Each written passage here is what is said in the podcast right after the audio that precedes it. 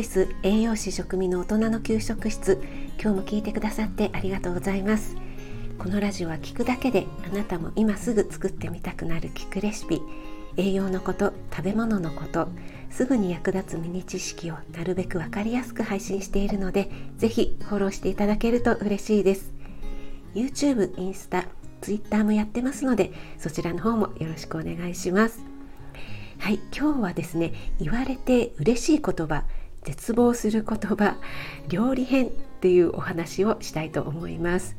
えー、これはですね、えー、先日の日経新聞の別冊日経プラスワンに書いてあった記事でああわかるなと思って目に留まったのでちょっとお話ししますね、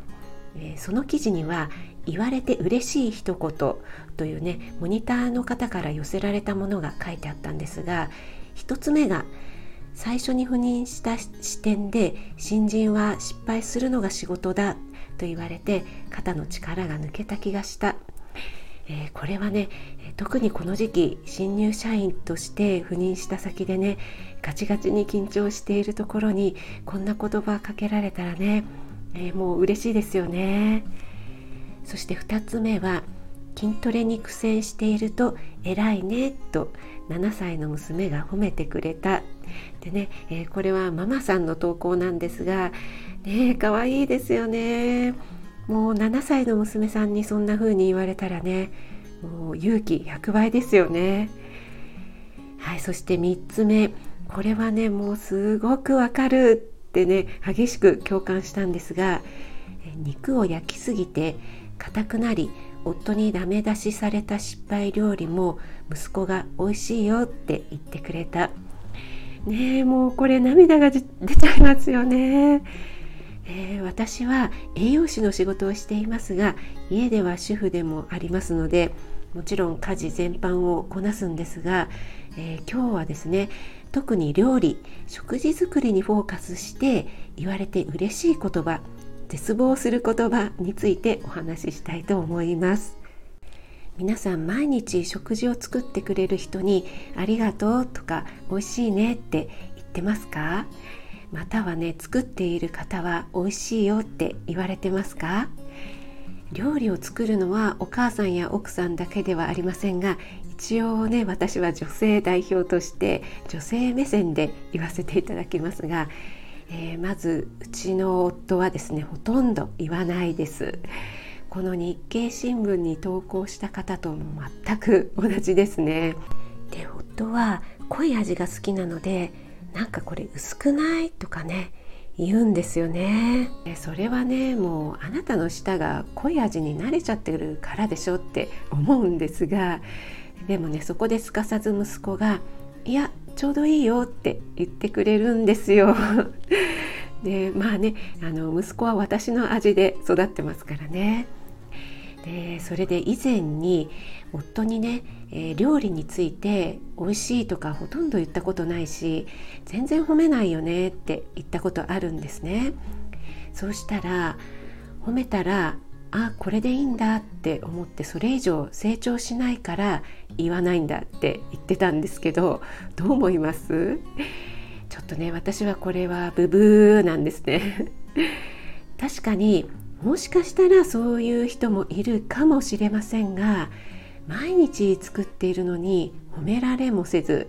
えー、美味しく作るのが当たり前みたいな顔されて失敗した時だけねダメ出しされて喜ぶ人なんているんですかね、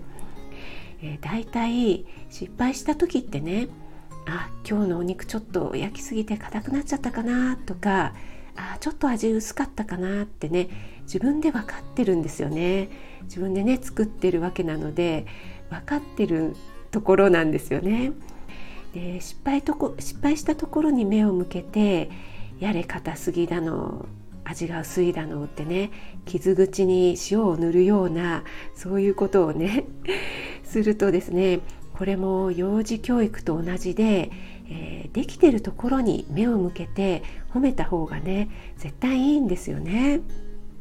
薄味の方が体に優しいしねちょうどいいよとかね言ってくれればあ次はもうちょっとね頑張ろうっていう気持ちになるじゃないですか。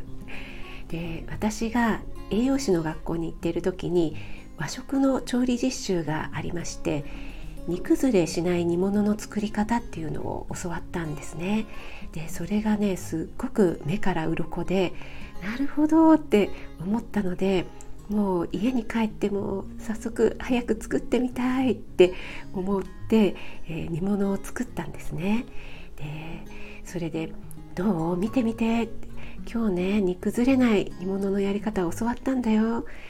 綺麗にできてるでしょって言ったんですよ。そしたら夫はね何て言ったと思います？うーん。でも俺煮崩れてるのも結構好きなんだよねって言ったんですよね。もうはあって思って。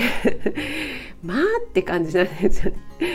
仮にねあの煮崩れてるのが好きだったにしてもあ本当だすごい綺麗にできたね。あやっぱり煮崩れてるのもいいけどこういうのも美味しそうでいいよねとかね。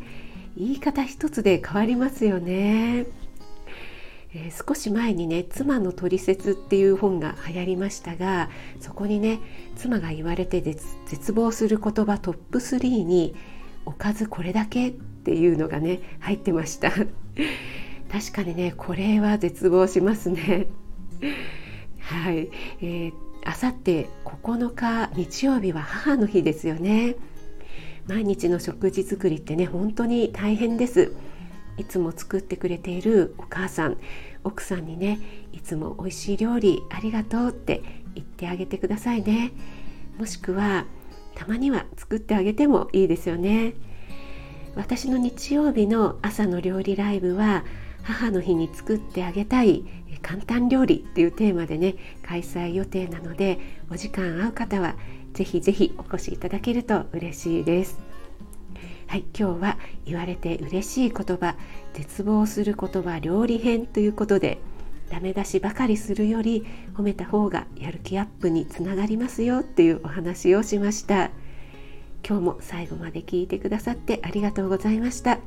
あなたが美味しく食べて美しく健康になれる第一歩全力で応援します。